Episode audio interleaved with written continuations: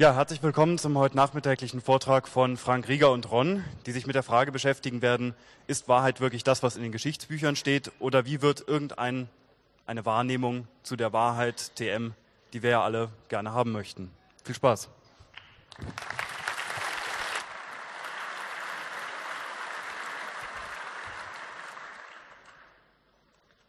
Ja, willkommen, herzlich willkommen, herzlich willkommen. Guten Tag, guten Tag, hallo, hallo.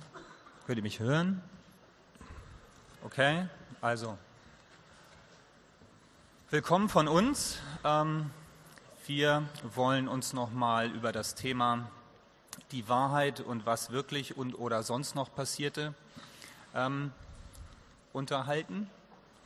Wir müssen mal gucken, wie viel Unterhaltung im Sinne von Dialog mit dem Publikum wir hinbekommen mit nur einer Stunde, aber ich hoffe, das ist drin. Wir haben auch ein paar Publikumsfragen vorbereitet. Äh, aber ich denke, wir fangen jetzt erstmal an. Oh, das geht nicht. Ich muss klicken.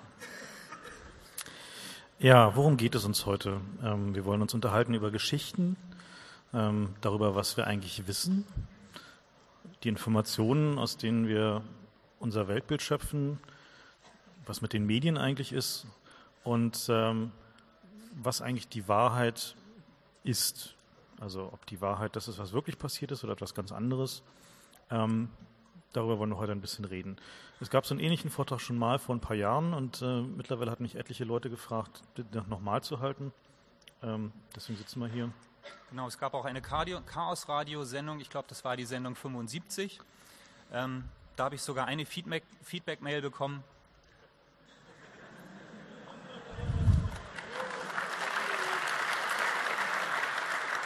Das, das Schöne an der Feedback-Mail war, dass ähm, sie eins der Zitate gechallenged hat und wir dann feststellen mussten, dass das Zitat, das wir zitiert haben, wahrscheinlich gar nicht von dem ist, von dem wir gesagt haben, dass wir zitiert haben, äh, sondern vielleicht von jemand anders. Leider ist das bis heute unklar, aber ähm, check your facts ist natürlich immer eine gute Idee.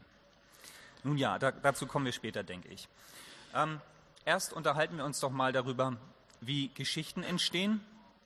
Ähm, und wenn wir jetzt mal von, von, von nicht, also von äh, nicht über Fiktion sprechen, sondern das, äh, was man als Non-Fiction bezeichnet, das, äh, wo es heißt, äh, was mir neulich passiert ist oder das, was ich gesehen habe äh, oder das, was mir jemand erzählt hat, was er gesehen hat und so weiter. Ähm, was, was läuft da ab in Kurzform? Ähm, wir haben das, was passiert. Also von dem wir irgendwie annehmen, dass es tatsächlich passiert. Also sagen wir mal in der physikalischen Welt ein tatsächliches Geschehen. Und ähm, wie wir alle wissen, so sind wir in dieser Welt halt nur mit unseren Sensoren anwesend und mit unserem Hirn. Das heißt, von dem, was tatsächlich passiert ist, bildet sich in dem Wahrnehmenden, also dem, der das tatsächliche Geschehen wahrnimmt, eine Abbildung. Und die wird irgendwie einsortiert, mit anderen Sachen verglichen, die wir schon wissen, ähm, geprüft, ob es überhaupt sein kann. So viele Sachen, die nicht sein können, sieht man schlicht und ergreifend gar nicht. Ähm, stellt sich immer die Frage, was passiert eigentlich? Ähm, wie war diese schöne Frage von äh, Terry Pratchett? Nee, das ist keine Frage von Terry Pratchett. Die Frage, die wir an euch hatten, war, ähm, wenn im Wald ein Baum umfällt und es ist keiner da, um es zu sehen, macht er dann ein Geräusch? Oder so ähnlich. Und ich war der Meinung, Terry Pratchett hatte darauf eine Antwort. Nein? Hm. Dieses Publikum müsste oh. es wissen. Außer dir liest hier niemand Terry Pratchett. Doch, doch. okay, ähm, ja, da, da, empfehlen wir natürlich The Truth von Terry Pratchett. Das ist auch ein sehr schönes Scheibenweltromanchen. Nun gut, also die, die äh, Abbildung, das was passiert, ähm, die Abbildung durch den Wahrnehmenden, die Einordnung durch den Berichtenden, ähm, die Geschichtenbildung durch den Erzählenden. Also das ist ja dann wohl hoffentlich auch wieder der Betrachter, weil sonst wäre es ja Fiktion. Ähm, und der Punkt ist, dass die Geschichte sich eigentlich an jedem dieser Punkte verändert. Ähm, zwangsläufig. Zwangsläufig verändert, weil man immer den Raum wechselt. Also den, den, äh, das eine ist das, was ich sehen kann, ist ein Raum. Äh, das, was ich was ich äh, reflektieren kann, was ich gesehen habe, ist ein anderer Raum, das findet in meinem Kopf statt. Ähm, die Einordnung findet statt. Das, was ich erzähle, tue ich in einem anderen Raum, nämlich in meinem Sprachraum. Und ähm, dann geht das Ganze schon wieder von vorne los, nämlich dem, dem ich es erzähle, da passiert das Ganze dann wieder von vorne. Die, also, die hm? schöne technische Analogie, ähm, die ich gerne verwende, ist ähm, dieses Thema mit, wenn ich was habe und ich möchte das in meinen Computer bringen und hinterher wieder raus, dann nehme ich irgendwas und lege es auf meinen Scanner. Und der Scanner hat ja schon eine eingebaute Beschränkung. Der kann einen bestimmten Farbraum, der kann eine bestimmte Auflösung und diese ganzen Geschichten. Und äh, dann geht es in mein Bildbearbeitungsprogramm rein. Das hat möglicherweise wieder einen anderen Farbraum. Also theoretisch ist der natürlich größer als der vom Scanner, weil das nicht durch Optik eingeschränkt ist. Und wenn ich es dann aus dem Computer wieder rauskriegen will, dann ist da einmal der Monitor, der hat wieder seine Farbräume und ähnliche Geschichten, seine, ähm, wie heißt das noch gleich, Farb... Ja, Farbraum ist der richtige Farbraum Ausdruck. und die Farbwahrheit. Genau, und dann hast du wahrscheinlich noch eine Rot-Grün-Schwäche und eine Sonnenbrille auf. Genau, und dann drucke ich es aus und da kommt dann wieder was anderes raus. Jeder, der schon mal versucht hat, äh, Urlaubsfotos auszudrucken, kennt das Problem. Und ja, worauf wollte ich gerade hinaus? Das passiert. und selbiges passiert halt auch mit Informationen und Geschichten und diesen ganzen Dingen. Im Kindergarten ähm, ist dieses Prinzip als stille Post bekannt. Ähm, so, jetzt heißt es ähm, Medienökonomie.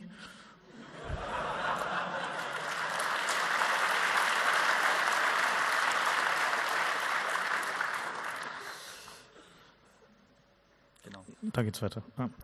Ähm, ja, äh, wie ihr wisst, sind wir beide äh, Bruce Sterling-Fans. Ähm, dieses Buch Zeitgeist ist äh, immer wieder sehr zu empfehlen. Und Sterling war einer äh, der ersten, der es in der sagen wir Populärwissenschaft ähm, schön auf den Punkt gebracht hat. Er sagt halt, es gibt da draußen sicherlich also was ähnliches wie eine wirkliche Realität. Ähm, und wir können da aber nur mit dem also können uns dem nur annähern, wir können da nicht hinkommen. Unsere Sensoren stehen uns da im Weg, die Beschränktheit der Sensoren, unsere Fähigkeit, uns auszudrücken, ist beschränkt. Das heißt, wir können immer nur ein Abbild schaffen. Und dieses Abbild wird umso besser, je mehr es ein Konsens ist zwischen den Menschen. Und Daraus bildet sich dann der Geschichtenraum, also der Raum, in dem man äh, Geschichten erzählen kann oder in dem Wahrheit entstehen kann, ist halt ein Konsensraum. Der Raum, wo, von dem wir alle so annehmen, okay, hier gibt es eine Gravitation, Licht hat ein bestimmtes Spektrum, ähm, wir haben eine Regierung, wir zahlen Steuern, äh, so diese ganzen Realitätsbits äh, sind ja konsensual. Und wenn man sich das außerhalb dessen bewegt, dann wird man entweder als verrückt erklärt, in den Knast gesperrt ähm, oder hat sonst irgendwie Spaß. Richtig, und es ist ja nicht so, ähm, also es gibt da schöne Zitate zu diesem ganzen ähm, Feld. Eins, das ich sehr gerne mag, ist von Roman Herzog, ähm, der da gesagt hat, viele schöne Dinge gesagt. Eins ist, Sprache ist die beschränkte Freiheit, sich auszudrücken. Ja, ähm, die, es gibt auch eine schöne Richtung der Philosophie, die Konstruktivisten, äh, die, äh, die, diesem Gedankengängen etwas äh, ausführlicher nachhängen, als wir das hier heute tun können. Sehr empfehlenswert ist da von Heinz von Förster zum Beispiel, hat ein schön plakativ, äh, äh, plakatives Buch, das heißt äh, Wahrheit ist die Erfindung eines Lügners. Sehr zu empfehlen. Ja, wir wollen gerne mal ein bisschen mit euch mit der Wahrheit spielen. So ja, man braucht aber bei diesen Büchern ungefähr eine halbe Stunde pro Seite. Also es ist nicht notwendigerweise äh, Ferienlektüre oder vielleicht Doch, ist es ausschließlich Ferienlektüre. Genau, also, ja. Und ich, es kann ganz angenehm sein, die Randerscheinungen von Urlaub zu ertragen, wenn man zu dem Schluss kommt, ich denke, also seid ihr.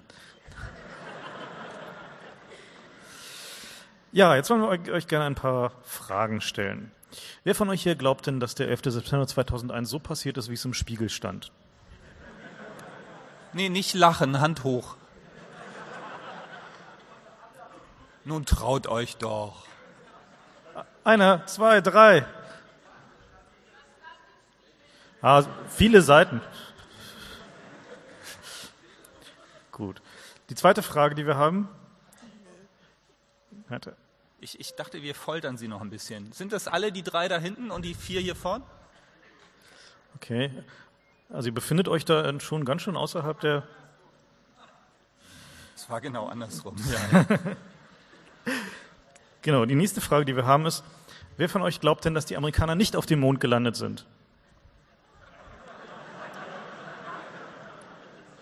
Das heißt, die, die, die, überwiegende Mehrheit der Leute hier glaubt, dass die Amerikaner auf dem Mond gelandet sind. Gelandet sind. Also wir reden jetzt von dem, der ersten Mondlandung. Von der ersten genau. Mondlandung also wer, reden wir. Wer von euch glaubt, dass die erste Mondlandung so stattgefunden hat, wie es im Fernsehen zu sehen war?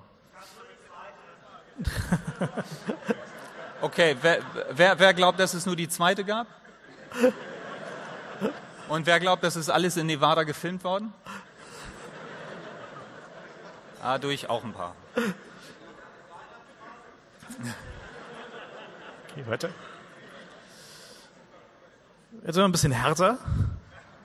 Wer von euch glaubt, dass die RAF-Gefangenen in Stammheim ermordet wurden?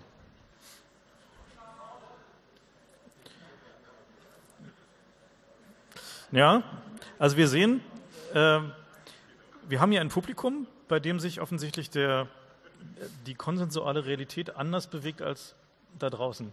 Ich glaube, ich glaube nur nicht, ich, nee, ich glaube, die glaub, wollen nur nicht zugeben, dass sie das glauben, was alle anderen auch glauben.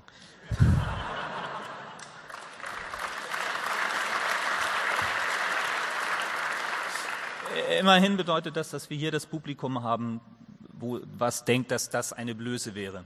Das ist schon mal gut. Come, come on, everybody's doing it. Ja, ja, ja, ja, ja. ja. So, und äh, jetzt kommt die interessante Frage, denken wir, spielt es eine Rolle?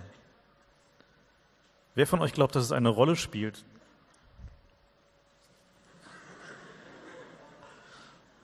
Okay. Oh, das ist doch eine ganze Menge. Ja, das war schon mal gut die Hälfte. Ja. Warum?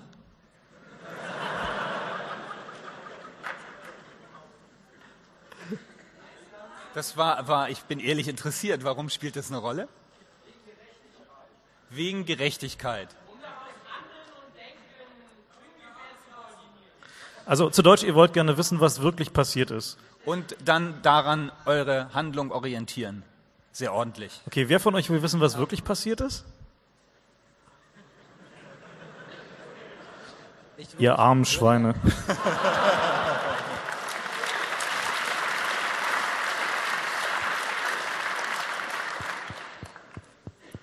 Ich naja, ich meine, ein paar von den Dingen berühren uns vielleicht nicht mehr so sehr, ein paar andere berühren uns gerade sehr. Also von daher denke ich, ist es schon verständlich, dass die Leute wissen wollen, was wirklich passiert ist.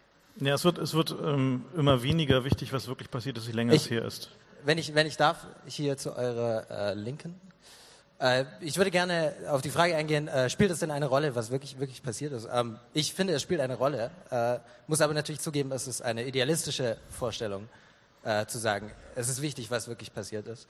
Äh, oder zu wissen, dass das, was erzählt wird, auch wirklich passiert ist. Weil es natürlich zum einen in Grenzen nur möglich ist, zu erzählen, was wirklich passiert ist. Zum anderen, äh, das selten auch tatsächlich Entscheidungen auslöst, äh, zu wissen, was wirklich passiert ist. Und die äh, Prozesse, die, würde ich jetzt... Äh, Genau, danke. Okay, danke. Na, vielleicht. Nein. Ja, das war genau der Punkt. Das ist, äh, Punkt. alle Punkte gehen an den Kandidaten es spielt eine Rolle, tatsächlich, weil Leute ihre, ihr Weltbild, ihre Entscheidungen, ihr Handeln davon abhängig machen. So, und äh, bei Bruce Sterling heißt es dann so schön, es ist egal, wenn es egal ist, ist klar. Wenn es egal ist, wenn es keine Rolle spielt, spielt es keine Rolle. Aber wenn es eine Rolle spielt, spielt es eine Rolle, weil, weil, nicht weil, Punkt, sondern weil es andere Leute gibt, die dasselbe dann glauben und die darauf ihre Handlungen abstellen. Und desto größer die Leute, ähm, desto schlimmer, wenn es nicht gestimmt hat. Also die Veränderung passiert immer dann, wenn viele Leute dasselbe glauben. Genau, wir sind alle Individuen.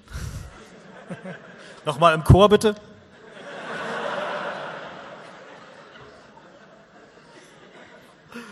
Je nun. Okay, weiter. So, und dazu möchten wir dann ein Mittel zur Sinneschärfung anbieten. Das ist dieser schöne Spruch, von dem wir dachten, dass er von Rousseau kommt, ähm, der da sagt, jede, Seite, jede Geschichte hat vier Seiten. Vier. Das mit den zwei Seiten kennt ja jeder, aber vier sind es wirklich. Trust me on this. Deine Seite ist klar, ihre Seite ist klar, die Wahrheit und das, was wirklich passiert ist. Und ähm, die Sinnesschärfung ist die Unterscheidung zu machen zwischen der Wahrheit, TM, und dem, was wirklich passiert ist, was eigentlich das Trademark verdient. So, und ähm, wir haben ein bisschen recherchiert. Also wir dachten erst, es wäre von Rousseau aus irgendwelchen Gründen. Ich habe nicht mal mehr wiedergefunden, wo stand, dass es von Rousseau ist. Im Internet. Ja. Ja, aber in den, in den Fortune Cookie Files ist es ohne, äh, ohne Autor. Und äh, dann haben wir ein bisschen rumgesucht und wahrscheinlich war es äh, Bertrand Roussel, der hat sich mit dem Thema sehr beschäftigt. Aber wir und haben der klingt immerhin so ähnlich. Und äh, von daher könnte er es gewesen sein. Also aber wird- überliefert wird- ist es nicht. er wird glaubhaft verdächtig es gesagt zu haben, aber Genau. Ja. Okay, richtig. So, und ähm, wenn man eine Unterscheidung macht zwischen dem, was wirklich passiert ist und der Wahrheit, ähm, dann im Hinterkopf behält, dass das, was wirklich passiert ist, auf eine Art äh, egal ist, weil man es nicht abbilden kann. Ja? Ähm, und Also das- die Frage stellt, ob einer im Wald war, als der Baum umgefallen ist. Also die, das, was wirklich passiert ist, ist eigentlich nur die Leinwand, auf der die Geschichte gemalt wird. Also der, ähm, ein schönes Beispiel dafür ist zum Beispiel die Geschichtsschreibung. Ne? Also wenn wir uns mal so ein Geschichtsbuch angucken, dann äh, sehen wir halt da so ein paar Fakten. Irgendwie der wurde dann und dann gekrönt und der war dann und dann Kaiser und irgendwie dann und dann brach da die Pest aus. Aber so die bedeutsamen Details, die werden halt von den Siegern geschrieben. Also Geschichtsschreibung ist immer die Geschichtsschreibung der Sieger. Die Leute, die verloren haben bei irgendwelchen größeren Konflikten, sind in der Regel nicht mehr diejenigen, die die Geschichten schreiben. Oder kennt jemand Geschichtsbücher, in denen ausführlich die Mindermeinungen, wie so in Gesetzen, äh, Gesetzeskommentaren gemacht werden? Es gibt ein paar, das ist richtig. Ja, Peter Weiß und dann? Das Die stimmt. Ästhetik des Widerstands, okay. Ähm, also wenn wir bei dem Bild bleiben, dann denke ich, ich ist äh, das, was wirklich passiert ist, wirft einen Schatten auf eine Leinwand und darauf wird dann gemalt. Ja, dichter kommen wir nicht ran. So, und ähm, die Frage ist dann, wer malt ähm, und welches Bild setzt sich durch? Und äh, es gibt da dieses schöne Konzept des äh, Major Consensus Narrative. Ähm, das wird auch in der Zeitgeist äh, ausführlich erklärt. Ähm, und ich denke, das ist ein sehr schöner Begriff, mit dem man arbeiten kann. Ähm, es gibt äh, andere Leute, wie zum Beispiel, ähm, da gibt es auch zwei lustige Bücher. Das eine heißt Freakonomics und das andere heißt The Underground Economist. Ähm, und äh, die arbeiten, da heißt es, glaube ich, so, die, wie war das? Der gesunde Menschenverstand oder so. Auch so eine grausame Geschichte. Und ähm, also Major Consensus Narrative ist das, was die Mehrheit Am äh, Ende glaubt. am Ende glaubt. Und es ist aber eine Geschichte. Man achtet da halt auf die Wortwahl. Es wird von einem Narrative gesprochen, von, von einer Geschichte. Und das Schöne am Major Consensus Narrative als Konzept ist, dass dort die Wahrheit nicht als das, was wirklich passiert ist, definiert wird, ja? sondern ähm, es ist hier völlig klar, dass das, was Major Consensus Narrative ist, ist ähm, eine modellierbare Masse, etwas, was man beeinflussen kann, ähm, was als die Wahrheit von den meisten Leuten, Major Consensus, ähm, akzeptiert wird, aber das muss nicht notwendigerweise irgendwas mit dem, was wirklich passiert ist, zu tun haben. Also in der Regel ist es so, dass die, es gibt halt so ein paar Faktoren, die arbeiten noch ein bisschen später raus, aber in der Regel ist es halt so, dass die beste Geschichte gewinnt, also die sich am besten erzählen lässt, ähm, die am häufigsten erzählt wird und äh, die am besten zum sonstigen Rest des ähm, Major Consensus Narrative passt. Ja. Also die, die, ähm, ich denke, der, der interessante Punkt hier ist, dass die Aussage auch klar ist, der Major Consensus Narrative ist sowohl die Plattform als auch die Grenze von dem, was wahr sein kann für die Mehrheit. Ja? Das heißt, wenn du eine Geschichte präsentierst, die sich außerhalb dessen bewegt, was Major Consensus Narrative ist, ja, dann kann das passiert sein, ja, aber es glaubt sowieso keiner. Oder die Zweifel sind nicht stark genug. Also zum Beispiel das Beispiel der Mondlandung ist wieder ein sehr schönes. Also da ist es so, dass es gibt halt irgendwie hinlänglich dokumentierte Zweifel und ähm, manche Leute denken sich, ja, könnte sein, ist in Nevada gefilmt worden. Manche Leute denken sich, na, das würden die doch nie machen. Oder die Russen hätten es irgendwie mitbekommen. Und ähm, am Ende ist der Major Consensus Narrative momentan immer noch, ja, die sind da wohl gelandet. Die waren da wohl da. Und bis die Chinesen da gelandet sind und geguckt haben, ob keine Trümmer da stehen, wird auch niemand sagen können, ob es nicht so war. Ja, und selbst dann. Genau. Du meinst, die Chinesen haben denn die Trümmer hochgebracht? Als Ausgleich dafür, dass die Amis den Dollar nicht so schnell abwerten?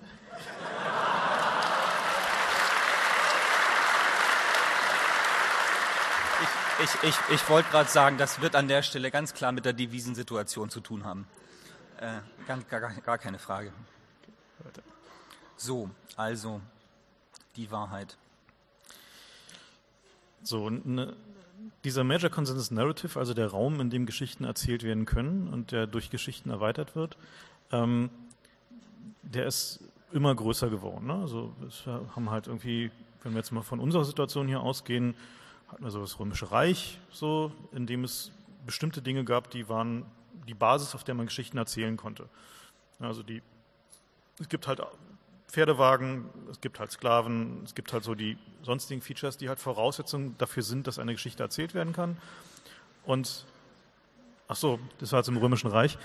Ähm, Im Christentum, das Christentum bildet auch einen eigenen reichhaltigen Schatz an möglichen Geschichten, Geschichten, die wahr sein können, oder auch vielleicht nicht ja, war. Dinge und dann werden Dinge halt umdefiniert und äh, den Leuten erklärt, wie es äh, alles nicht so gut war vorher und so und dann die Dinge verfallen. Ja, also wenn man heute ähm, ins äh, nach Finnland fährt, nur mal um irgendein Land zu nennen, und dort ins Heimatkundemuseum geht und äh, sich dann anschaut, ähm, so in Finnland, wie hat sich da die Menschheit entwickelt, da gibt es einen Punkt, wo die sagen müssen, naja, alles das, was vor dem Christentum passiert ist, das wissen wir nicht mehr so genau, weil da quasi so etwas ähnliches wie eine Bücherverbrennung stattgefunden hat. So, die, die Geschichten, die es gab, wurden annektiert. Das kennen wir ja auch, also die Geschichte mit dem Weihnachtsmann und. Äh, du meinst die Wintersonnenwende? Wintersonnenwende ja. ähm, und solche Sachen.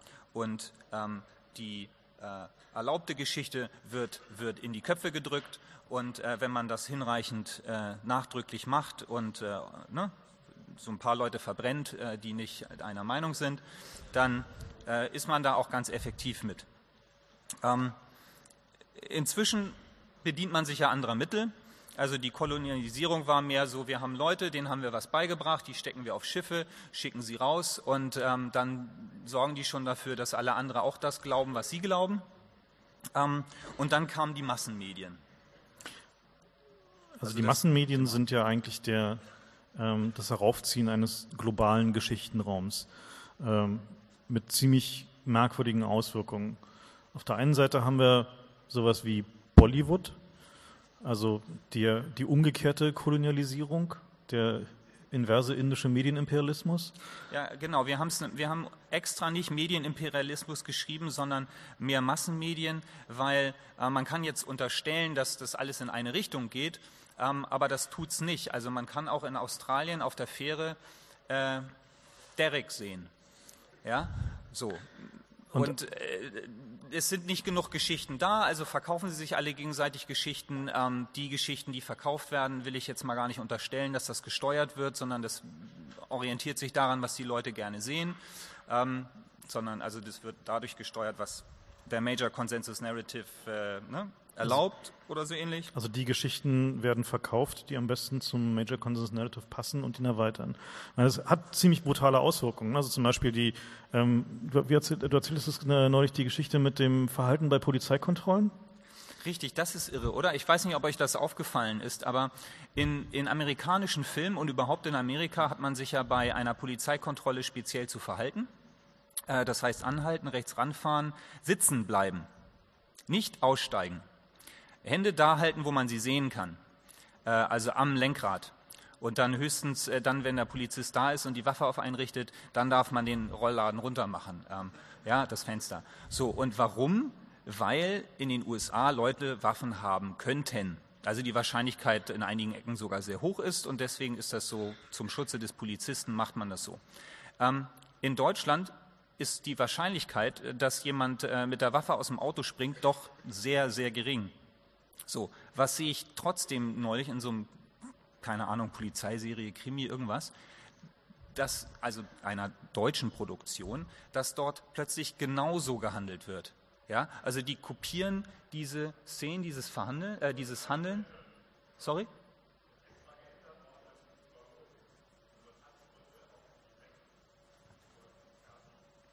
Du meinst, das ist jetzt wirklich so und hat sich geändert? Naja, ist ja spannend. Ähm, also die, die Medienrealität, also die, das ist das, die Realität, was du glaubst. die Realität wurde sozusagen dem Fernsehen angepasst, damit es alle besser verstehen?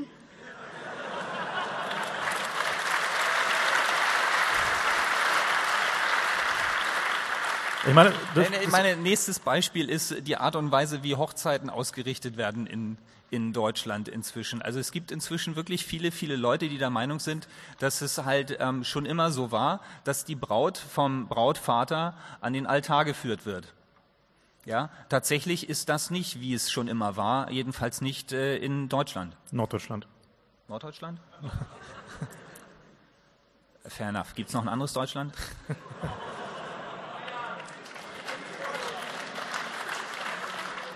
Also ich habe nochmal nachgeguckt, es hängt äh, im Wesentlichen davon ab, welcher christlichen Sekte man zugehört. Mm.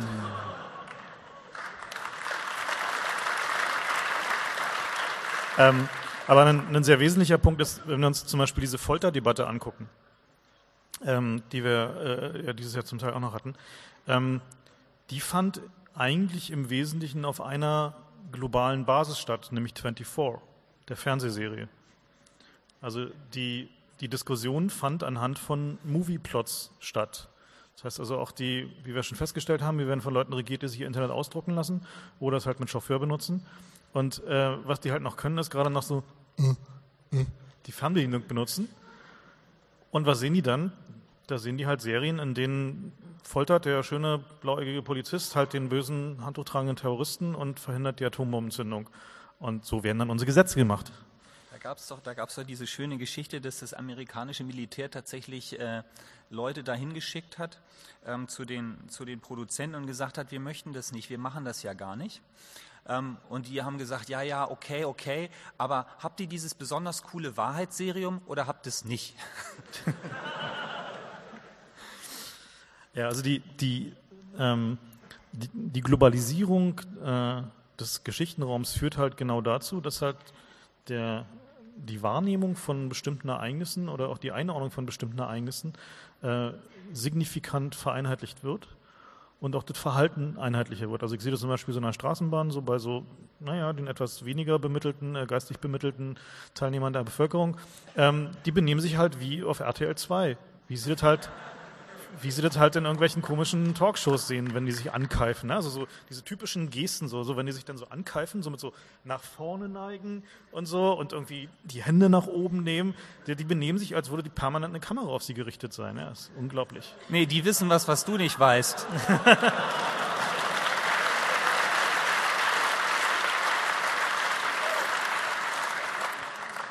Ja, also ich, ne, schickt eure Kinder in den Theaterunterricht. Ja, vor der Kamera gut rüberkommen wird immer wichtiger.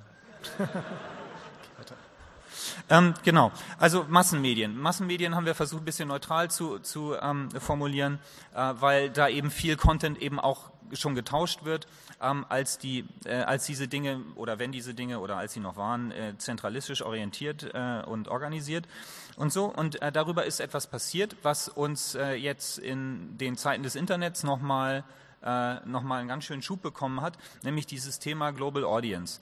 Ähm, du hast einfach äh, Geschichten, die haben wirklich viele Leute schon mal gesehen, weil sie eben übersetzt worden sind und anderes. Und jetzt ähm, haben wir noch das Internet und äh, sehen jetzt etwas, was äh, ich ganz faszinierend finde, ähm, weil äh, hier die Möglichkeit ist, dass man sich sozusagen selber ähm, aussuchen kann, was man glaubt und ähm, eine große Menge Leute finden kann, die das auch so sehen. Ja? Ähm, also man ist da halt überhaupt nicht mehr eingeschränkt und ähm, dort haben wir dann eine Gegenbewegung. Ja? Also äh, Massenmedien im Sinne von irgendwo Content wird irgendwo reingesteckt und landet dann bei einer Menge Leute. Das ist das eine. Und ähm, äh, selbst wenn man jetzt Spartenkanäle hat und ähnliches, sind aber, ist aber das Publikum der Empfänger und kann sich nicht vernetzen, kann sich nicht austauschen. Du hast sehr schlechten äh, Feedback-Kanal. Das ändert sich jetzt natürlich. Was ist aus dem interaktiven Fernsehen geworden? Wie, was? Es gab mal so einen Trend, interaktives Fernsehen. Ja, oh ja, also die, die, Geschichten, die wir gehört haben, nicht? Und dann kannst du mal klicken und dann kannst du das T-Shirt kaufen, das er anhat. ja. Ja, oder, na gut, lassen wir das. Ja. ähm, und das Spannende ist hier natürlich, dass äh, während man sicherlich sagen kann, dass so Sachen wie römisches Reich, Christentum, Kolonialisierung, Massenmedien zu einer Vereinheitlichung führen, ähm, die äh, an der Stelle Global Audience plus Internet und ähm, diese, ich bin von jedem anderen nur noch 200 Millisekunden entfernt, dazu führt, ähm, dass sich halt Communities bilden können, die ihr eigenes Ding glauben, ähm, vielleicht sogar ihren eigenen Content produzieren und sich dann komplett abnabeln können vom Major Consensus Narrative. So. Also zum Beispiel Communities, die ähm, Lego-Porn mit biblischen Themen produzieren. Genau. So. Aber ich denke, ich weiß nicht, ob ihr das anders seht, aber für mich ist das seit, seit Jahrhunderten sozusagen da der erste Gegentrend, ähm, wo richtig Masse bewegt werden kann. Gut, wenden wir uns den Wiedererzählern zu. Ja, hier gibt es eine schöne Innenansicht von einem äh, ja, Journalisten. Ja, also Egon Erwin Kisch in diesem Fall, einem der bekannteren Reporter ähm, aus der alten Zeit noch, als es noch sowas wie Reporter gab. Und dem sagte sein Chefredakteur, ähm, als er anfing, seinen neuen Job, glaube ich, in Australien, es gibt gute Geschichten und es gibt wahre Geschichten. Gute und wahre Geschichten gibt es nicht. Und äh, Kisch dazu, ich merkte mir diesen Satz gut, mit Ausnahme des kleinen Wörtchens nicht. Ähm, Naiv, oder? Naja, er hatte auch tatsächlich. Rührend, oder? Ja, also die. Man weiß nicht, ob man lachen oder, also zynisch lachen oder weinen soll. Ja. Und Aber es ist erstmal ein Anspruch, was schon schön ist. Die, die, die, ähm, aus meiner Sicht, also die, die Frage ist so ein bisschen, was ist eine gute Geschichte? Ne? Wenn, wenn er sagt, gute Geschichten, was meint er mit gut? Wie viele Dimensionen hat hier das Wort gut? Ja, gut erzählt, schnell erzählt, ähm, in einfachen, kurzen Sätzen erzählt, mit vielen Bildern erzählt und ähnliches. Und ich denke, also wir haben da ja ähm, erstaunliche Erfahrungen gemacht in unserer Zeit als, als Pressesprecher, ähm, dass man dann halt schon diese Situation halt das hat, dass ein, ein, eine Kamera an den Kopf gehalten wird und dann heißt das, erklär doch mal, so, und dann erklärt man mal. Und dann heißt es, vielen Dank, so, und jetzt erklär doch nochmal für alle. So. Und, und am dritten dann, dann erklärt man das nochmal für alle. Ähm, denkt man und dann heißt es, also wir erklären dir jetzt nochmal, was unser Publikum ist und dann erklärst du es bitte nochmal für die. Also typischer, also am härtesten ist es eigentlich im Frühstücksfernsehen. Also ich hatte da mal einen sehr denkwürdigen äh, Redakteur, der sagte, okay, stellen Sie sich bitte Folgendes vor. Gesendet wird es morgens um neun. So, der Herr des Hauses ist raus aus dem Haus, der ist arbeiten. Die Frau steht am Bügelbrett und braucht ein bisschen leichte Unterhaltung. So, die ist so Ende 30, hat nicht so viel im Kopf und eigentlich eine Aufmerksamkeitsspanne von einem Eichhörnchen. Und jetzt machen Sie noch mal Ihr Statement für die. Und das ist schlimm.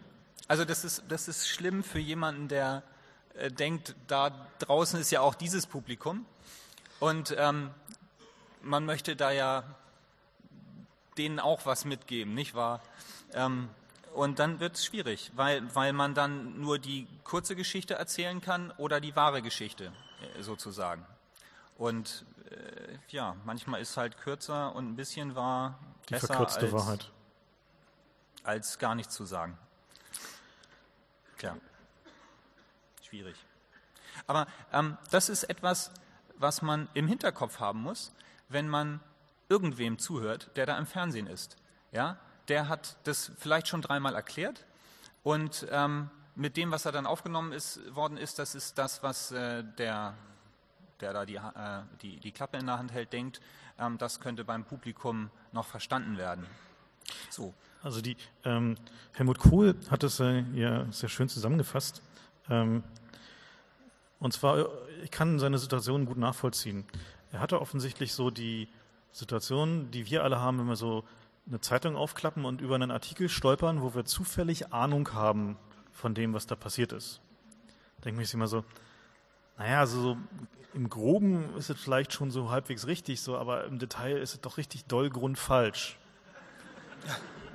So, und jetzt aber, stellen wir uns mal ja. vor, die gesamte Zeitung besteht aus nur solchen Artikeln. Jeder einzelne dieser Artikel, jeder einzelne dieser Fernsehbeiträge, jedes einzelne dieser Medienbits, die wir wahrnehmen, ist so, dass irgendwo auf diesem Planeten sich immer in den Kopf steht, mein Gott, das hätte man doch mal richtig erklären können. Oder das ist doch richtig falsch. So. Das ist tatsächlich die Medienrealität, die wir da haben. Also der haben. Ich, ich weiß nicht, also mir ist es aufgefallen, dass ich dieses Jahr zwei Leute hatte, die mir erklärt, unabhängig voneinander und auch total anderes Publikum, die mir erklärt haben, dass ihnen das aufgefallen ist. Ja, ähm, einmal ein verwandter Großvater, äh, der, der sagte, äh, er liest immer das Käseblatt und ab und zu stehen da ja Sachen drin, davon versteht er was und dann stellt er fest, dass es nicht richtig oder zumindest nicht vollständig oder ähnliches. Und ähm, da müsste er ja den Schluss auf den Rest, äh, ne, das transferieren. Und was würde denn das bedeuten? Und neulich in so einer Runde mit ein paar Journalisten, wo einer meinte, ähm, also ich lese da was und davon verstehe ich was und es ist doch eigentlich nur Sägemehl. War das Wort, fand ich auch schön. Und, und ähm, was bedeutet das eigentlich für den Rest? Naja, ist alles nur Sägemehl. So, wie lange beschäftigt man sich so am Tag damit im Schnitt?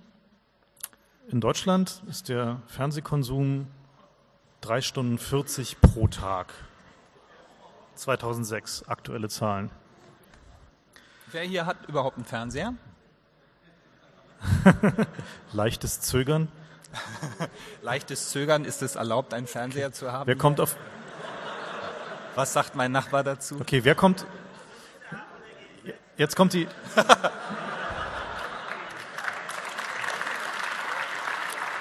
Nein, also von der Seite hier gibt es keine Kamera, glaub mir. Ähm, okay, und wer von euch kommt auf, sagen wir mal, drei Stunden Konsum bewegter Bilder am Tag? Jetzt mal nicht Fernsehen, sondern auch YouTube und dergleichen Dinge mehr? Ich hoffe, das ist berufsbedingt. okay, und jetzt mal die Porn-Admins die Hände runter.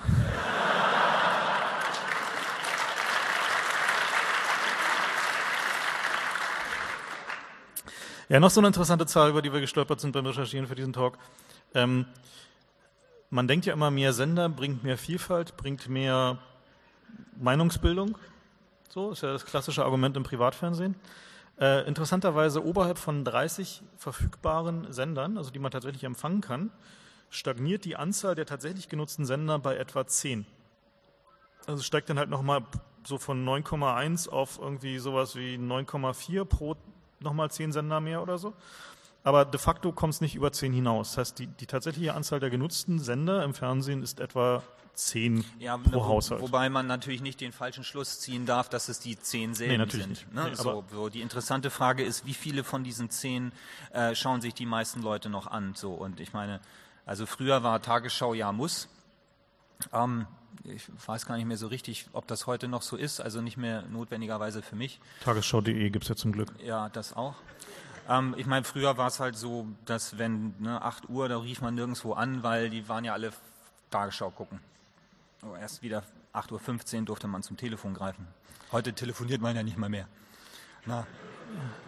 Ja, und Sie, der interessante Trend ist. Ähm, genau, das war das, war genau, das wirklich ja. Lustige, war, ähm, dass Sie da noch ähm, so ein paar Balkendiagramme hatten ähm, in dieser Übersicht, wo es, wo es, äh, wo betrachtet wurde, wofür die Leute das jeweilige Medium nutzen. Und das war so ganz pauschal einmal Fernsehen, einmal Internet. Und äh, das Interessante war, dass es da eine ganz klare Überhang gab. Fernsehen ist Unterhaltung und ähm, die Fakten schlage ich im Internet nach.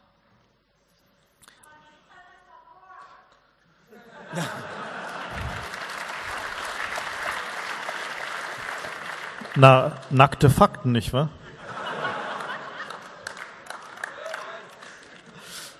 ah, nee, nackte Tatsachen hieß es genau.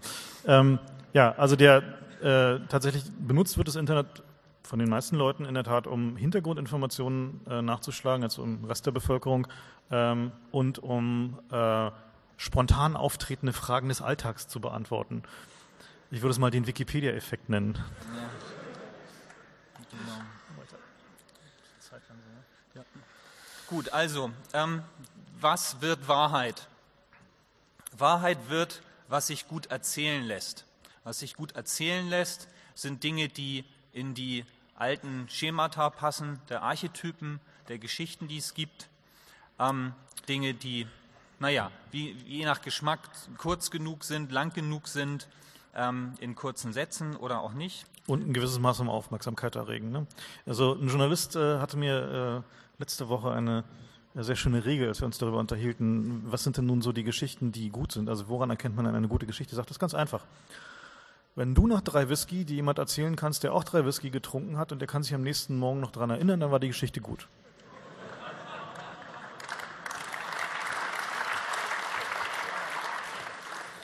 Und es gibt halt ähm, Sachen, die sind halt einfach zu komplex.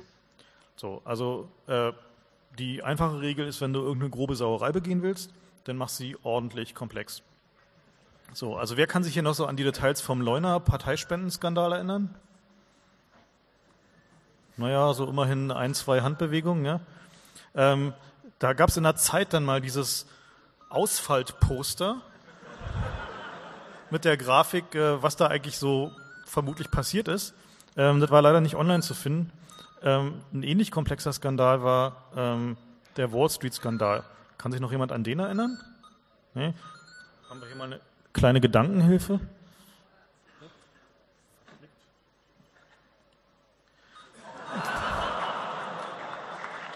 Akku raus. Ja, Akku geht gerade nicht raus. Ja, total übersichtlich, oder? Und äh, naja, und der Hammer ist, die allermeisten großen Sauereien, die auf diesem Planeten passieren, die sehen halt so aus. So, die kann man halt nicht mehr in eine Geschichte verpacken, selbst bei groß, größten Bemühen. So, der durchschnittliche, durchschnittliche investigative Journalist in Deutschland muss alle halbe Jahre eine Geschichte abliefern, die sich erzählen lässt. Also die sich, sagen wir mal, so auf drei, vier Seiten abbilden lässt. So, also normalen Zeitungsseiten oder halt in irgendwie einem acht Minuten oder zehn Minuten irgendwie in einer investigativen Fernsehsendung. Wenn man sich so die Sachen anguckt, dann erscheint das relativ schwierig.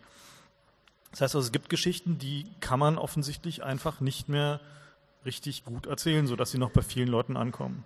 Naja, also dies, das Diagramm in der Zeit war nicht nur dadurch beeindruckend, dass es wirklich halt äh, Doppelseite Zeit, also was ist das, A3 oder so gebraucht hat, sondern äh, sie konnten es auch nicht mehr nur in Schwarz-Weiß darstellen, sondern brauchten halt die, die dritte Dimension des Printfarbe.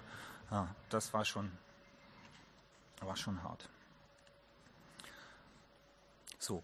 Wobei man kann da natürlich auch Fehler machen, wenn man eine Geschichte richtig komplex aufbaut und dann kommt jemand, ähm, der das äh, äh, ordentlich reduzieren kann auf was ganz Banales, dann hat man natürlich wieder richtig Pech gehabt. Also, ähm, warte mal, was mir da gerade einfällt. Ähm, wenn wir uns zum Beispiel angucken, wie Skandale in den USA funktionieren, dann stolpern die Leute nicht über den eigentlichen Skandal, Unterschlagung oder irgendeine komplexe Geschichte, sondern darüber, dass sie über diese Tatsache dann im Untersuchungsausschuss gelogen haben. Weil das ist wiederum eine einfache Geschichte. So, der hat sich da hingesetzt und hat gelogen, Stempel drauf, Geschichte abgehakt, ab in den Orkus. So, der hat irgendwie Millionen über die Bermudas verschoben und sein Bruder und irgendwie die dritte Schwägerin war auch noch dabei und dann ging es noch über Panama. Versteht wieder keiner. Also aufpassen, wenn man erwischt wird bei komplexen Geschichten, einfach sagen, yeah, so. Ja, genau. So, und dann die, die interessante Frage, wenn ich mehrere konkurrierende Geschichten habe, welche überlebt? Ähm, äh, da gibt es ja diese äh, Diskussion des Verbrechensrückgangs in New York in den, bis heute eigentlich, ne? Ja, seit den 90ern, ja. Seit den 90ern bis heute.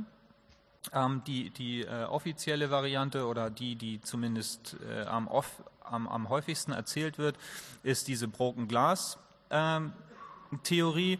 Das heißt, man muss einfach nur darauf achten, dass es keine eingeschlagenen Fenster gibt, keine kaputten Telefonzellen und ähm, das äh, äh, erhöht dann die Barriere für, für Leute, ähm, da böse Dinge zu tun.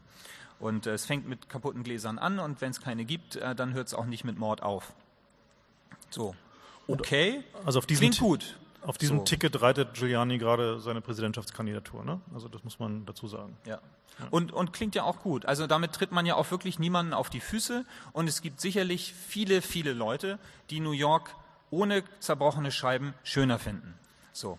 Und deswegen passt das einfach mal genau jedem in den Kram. Inklusive denen, die das Glas verkaufen. Aber äh, wie, wie, auch immer, ja. Es, es schafft ja auch Jobs. Ähm, die andere, andere Sachen sind dann vielleicht nicht mehr so spannend, aber klingen auch unglaublich plausibel. Äh, im, ich glaube, das war in Freakonomics. Ja. Äh, dort wird die Theorie aufgemacht, dass äh, es etwas mit der Änderung der Abtreibungspraxis zu tun hat. Ähm, ich weiß nicht, ob es auch eine Gesetzesänderung war oder ob das nur ein paar Urteile gab, ähm, die gefällt mhm. wurden auf das eine war bestimmte Supreme Weise. Urteil. Das genau. war das. Roe versus Wade Urteil. Genau, und letztendlich bedeutet das äh, äh es kommen halt, ich es jetzt politisch korrekt es aus. kommen halt weniger ungewollte Kinder zur Welt. Genau, weniger ja. ungewollte Kinder, weniger äh, lieb, ungeliebte Kinder, die werden dann alle nicht Verbrecher und äh, okay, ich gebe schon wieder klischeemäßig verkürzt wieder, aber das soll tatsächlich der Grund gewesen sein. Okay? So. Und äh, tja, und äh, vor ein Das klingt natürlich nicht mehr so spannend, aber die Zahlen waren ziemlich gut. Mhm. So. Aber da muss man dann plötzlich über viele verschiedene Dinge reden, wie überhaupt erstmal Abtreibung in den USA ist ja ein problematisches Thema. Äh, dann, dass es im Wesentlichen mit Minderheiten zu tun hat, ähm, die abtreiben und oder nicht abtreiben und äh, so weiter und so fort. Ähm, konnte sich nicht durchsetzen. Konnte sich nicht durchsetzen, klingt aber nicht falsch. So und äh, dann noch was die Wissenschaft sich überlegt hat. Genau. Und zwar haben sie festgestellt, dass weltweit die Kriminalitätsraten mit 19 Jahre Verschiebung zur Reduzierung der Bleivergiftung von Kleinkindern fallen. So, und zwar halt nicht nur in den USA, sondern tatsächlich irgendwie über viele Länder hinweg. So, ähm, ja, Blei im Blut macht halt aggressiv und äh, vermindert halt irgendwie die Aufmerksam äh, Aufmerksamkeitsspanne und die Frustrationstoleranz. Und ähm, da wurden halt irgendwann massive Maßnahmen ergriffen, um die Bleivergiftung zu reduzieren. Also Bleifarben wurden verboten, bleifreies Benzin, erinnert euch dunkel und so weiter und so fort. Ja, und plötzlich stellt man fest, irgendwie hier mit 19 Jahren Verschiebung, also sprich typisches Delinquenzalter, sowas wie 17 bis 25, ähm, fällt die Kriminalitätsrate. Ups. Tja, welche Geschichten nun tatsächlich das ist, was wirklich passierte, wenn wir nie wissen. Ja. Die Wahrheit wird momentan noch von Giuliani geohnt. So ist das. Und plausibel ist das hier auch. Ja. ja. Gut. Wir wollen es euch aber natürlich auch nicht zu einfach machen. Also äh, wir stellen uns jetzt hier nicht hin und behaupten, das sind die drei Sachen, die eine Wahrheit ausmachen und das war's dann. Es ist schlimmer und nicht so einfach. Und Also wir haben. Lies den Satz. Genau. Versucht ihn zu verstehen. So, also die Wahrheit ist halt immer schwierig. Ne? Also es hängt davon ab, ähm, unter welchen Umständen sie ausgesprochen wird, ähm, von wem, ganz wichtig. Also wenn Al Gore zum Beispiel eine Wahrheit ausspricht, ist sie irgendwie wahrer, als wenn Ron sie ausspricht. Oder? Kommt hoffentlich drauf an. ähm, wenn du einen Anzug anhast vielleicht. Ähm, dann natürlich, äh, zu wem sie gesagt wird, warum auch ein wichtiger Punkt, wie sie gesagt wird und wie oft sie gesagt wird. Ähm, lustigerweise habe ich diesen Spruch in Griechenland in einem Restaurant gefunden an der Wand. Don't, don't trust the Greek bearing gifts. Ja. Ähm, nee, also ich meine, die, die, die Klimakatastrophendiskussion und Werbekampagne und so weiter, die ähm, hat ja auch äh, also die war ja da sehr faszinierend. Äh, Al Gore mit seiner Aktion und dann einfach wie mit der Dampfwalze über alle rüber, ähm, sehr effektiv gemacht. Und äh, dann ist das einfach das, was ankommt. Also die Wiederholung ähm, war ganz klar da, die Breite war ganz klar da, die richtigen Leute, die es gesagt haben, war ganz klar da, die Assoziation war da, alles super. Ja, Ob es stimmt, ist dann wieder eine andere Frage. Und die ganzen Löcher in der, in der Dokumentation und Argumentation, ja, linksrum, rechtsrum, könnte schon sein. Ist aber gerade die Wahrheit. Ist die Wahrheit. Wie bitte? Hm? Der hat ja seine eigene Wahrheit. Nein, das heißt Konsistenz, weißt du, stick to the story. So, da ist er gut drin. Ich meine, es erfordert halt nicht so viel Hirn. So. Ja, und äh, das ist natürlich die verkurzte Darstellung, die ist natürlich nicht wahr.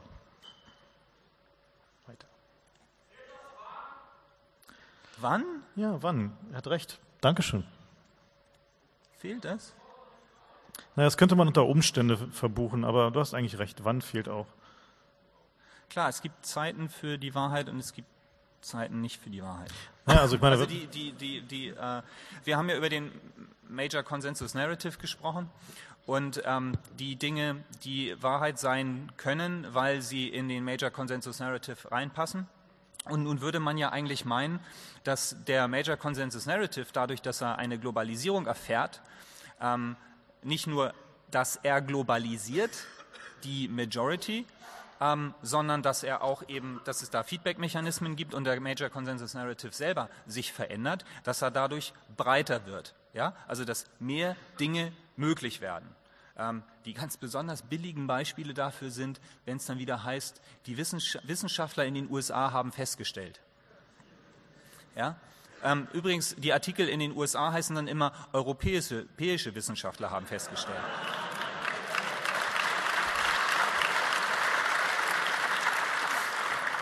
Ja, ist so, weil das Gras auf der anderen Seite ist nun mal immer grüner.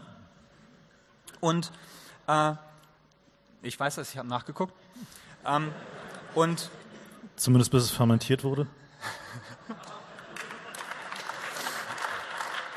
Und von daher sollte man meinen, dass der, dass der Major Consensus Narrative immer größer wird. Aber man kann auch feststellen, dass er zum Teil sich in Anführungsstrichen zusammenzieht, also brutal äh, sich zusammenreißt und dann sind plötzlich gewisse Dinge nicht mehr möglich, nicht mehr zulässig ähm, und äh, können auch nicht mehr äh, gesagt werden oder so. Also, also, ein typisches Beispiel für diese Kontraktion des, des Major Consensus Narrative war, ähm, dass es plötzlich nicht mehr möglich war, kritische Stories über die Sicherheitsbehörden zu bringen.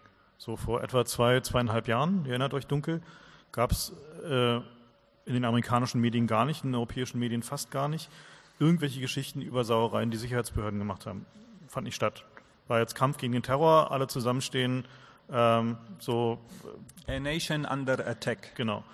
Und das ist halt ein typisches, so ein typischer Fall für, da ist der mögliche Erzählraum geschrumpft. So, er ist halt wieder größer geworden, so, weil es war halt, es passte halt nicht mehr. Da war halt zu viel, was wirklich passierte im Weg. Und äh, zu viele Leute wollten es einfach auch nicht mehr. Ähm, könnt ihr drauf treten?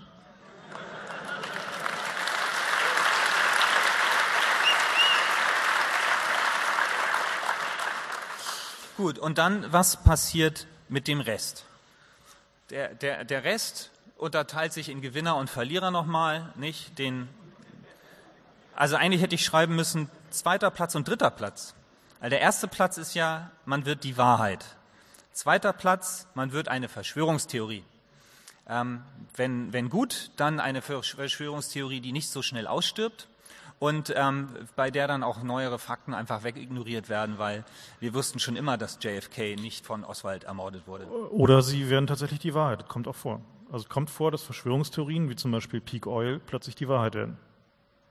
Das ist tatsächlich durchaus möglich. Wenn, ja. wenn ja. sich die Faktenbasis ändert und genügend Leute an die Verschwörungstheorie glauben, dann kann sie durchaus die Wahrheit werden. Passiert zugegebenermaßen sehr selten, aber tatsächlich so, dass es passieren kann. Das ist dann die Hoffnung für jede Verschwörungstheorie. We are in it for the long run. Genau. Ja, steht da Tropfen hüllt den Stein und all das. Also das sollte man nicht vergessen. Daran kann man arbeiten. Ähm, wie ja. gesagt, Überzeugung durch ständige Wiederholung und Erhöhung der Lautstärke. So, ja, und dritter Platz ist dann, man wird vergessen und äh, Fringe-Websites. Gut, das äh, unbequeme Fazit, das wir hier ziehen möchten, und ich hoffe, der Sprung ist nicht zu groß. Diejenigen, die von euch, die das kapiert haben, was wir gerade erklärt haben, ja, die sind absolut ab sofort verantwortlich für das, was in ihren Gehirnen stattfindet. Ja, tut uns leid. Ihr könnt aber rausgehen und sagen, I don't believe a thing. Und äh, dann hat sich das. Ähm, ja, Fazit ist, äh, man baut sich seine Realität selber. Und man ist dafür verantwortlich, was man aus dieser Realität heraus tut. Zwangsläufig. So.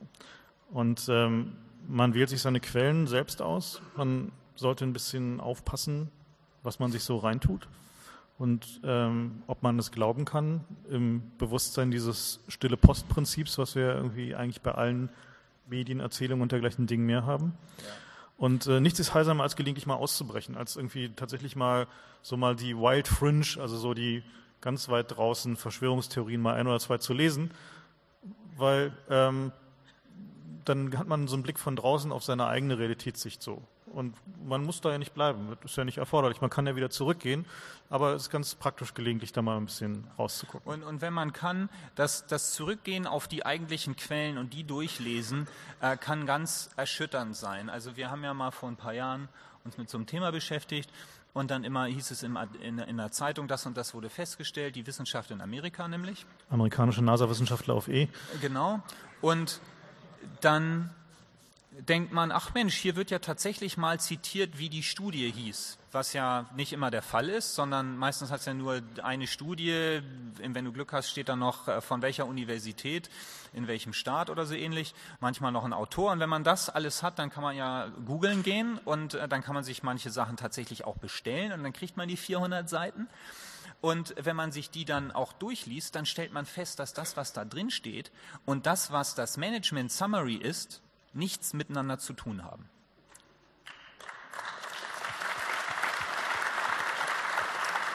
Da gab es doch diesen anderen Bericht von neulich, wo das Management Summary auch nichts mit dem Bericht zu tun hatte. Hm. Mhm. Ja, also die Klimarat, irgendwas? Genau. Also der, äh, der, der Trend zu Originalquellen ähm, ist dank des Internets ja irgendwie doch deutlich stärker. Ähm, können wir die letzte Folie noch machen, dann fragen? Ja, wir machen noch zwei. Genau. Dann wir sind jetzt schon bei der letzten Folie. Also wie gesagt, guckt euch Originalquellen an, seht zu, dass ihr äh, nicht den fünfte Station stille Post-Summaries in den Mainstream-Medien glaubt, sondern guckt euch die Originalquellen an, versucht irgendwie rauszufinden, was wirklich vor Ort passiert ist. Und wenn es nicht möglich ist, dann guckt euch wenigstens verschiedene Seiten an, verschiedene Quellen, verschiedene Sichten auf die Geschichte. Genau. Kauft mal Raum und Zeit, der Preis der Unabhängigkeit 8,50 Euro, nicht wahr? Und äh, da kann man Dinge lesen. Ja, es gibt da noch diesen, diesen schönen, diesen schönen äh, Songtext ähm, von den Ärzten dieses Jahr. Genau, es ist nicht deine Schuld, dass die Welt ist, wie sie ist. Es ist nur deine Schuld, wenn sie so bleibt. Und ähm, das war tatsächlich eines der erhebenderen äh, Zitate dieses Jahr. Stimmt, der war gut. Ja. Damit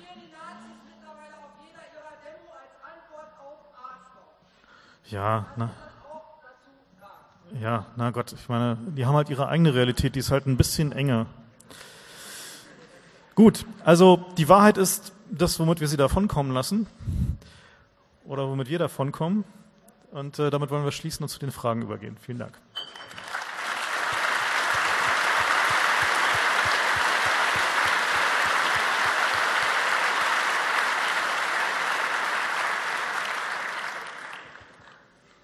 Ja, äh, ich würde eurer unbequemen, unbequemen Fazit gern noch einen Punkt dazufügen, nämlich den vierten, äh, die vierte Seite der Geschichte zu streichen. Das, was wirklich passiert ist, das gibt es dann nämlich so gesehen gar nicht.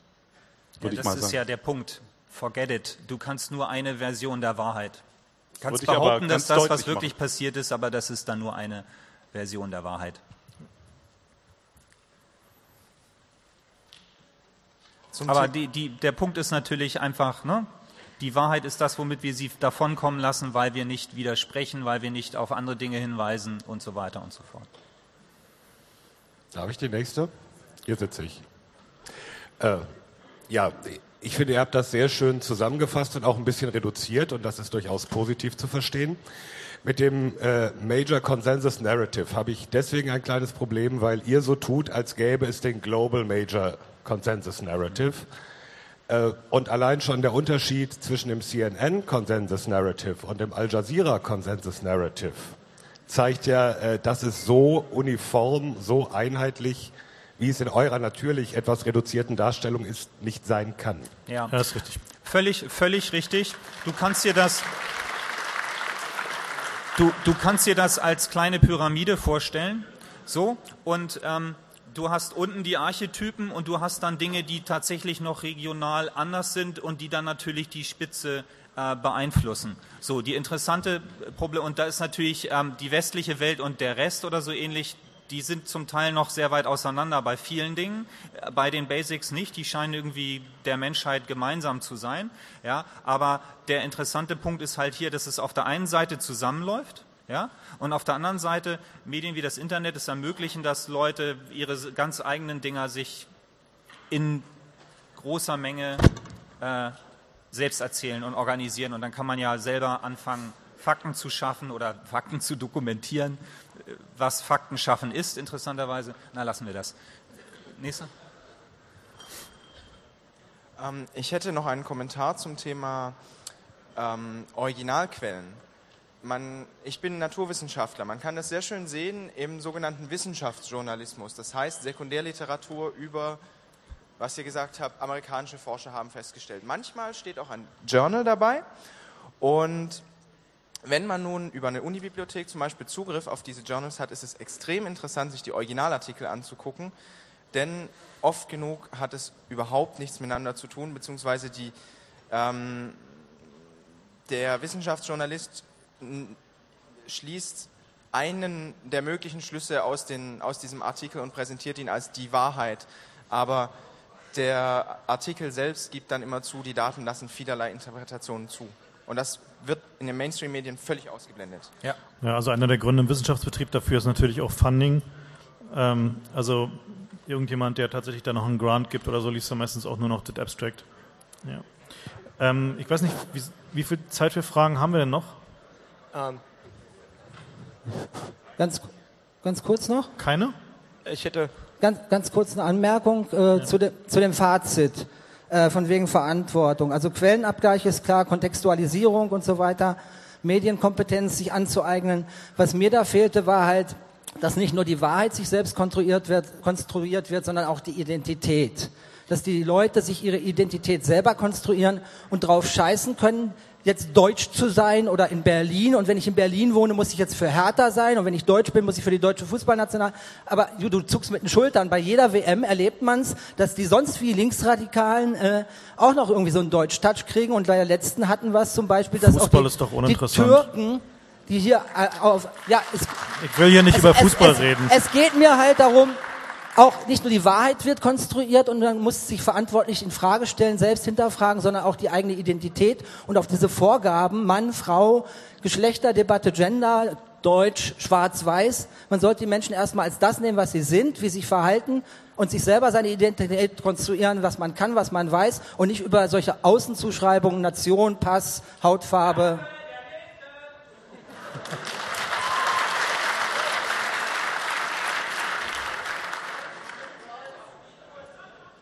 Okay, ähm, ich glaube, wir müssen eigentlich schon räumen für den nächsten Vortrag, ne? Ja, okay. Ja, dann äh, vielen Dank und äh, ja, Wiedersehen.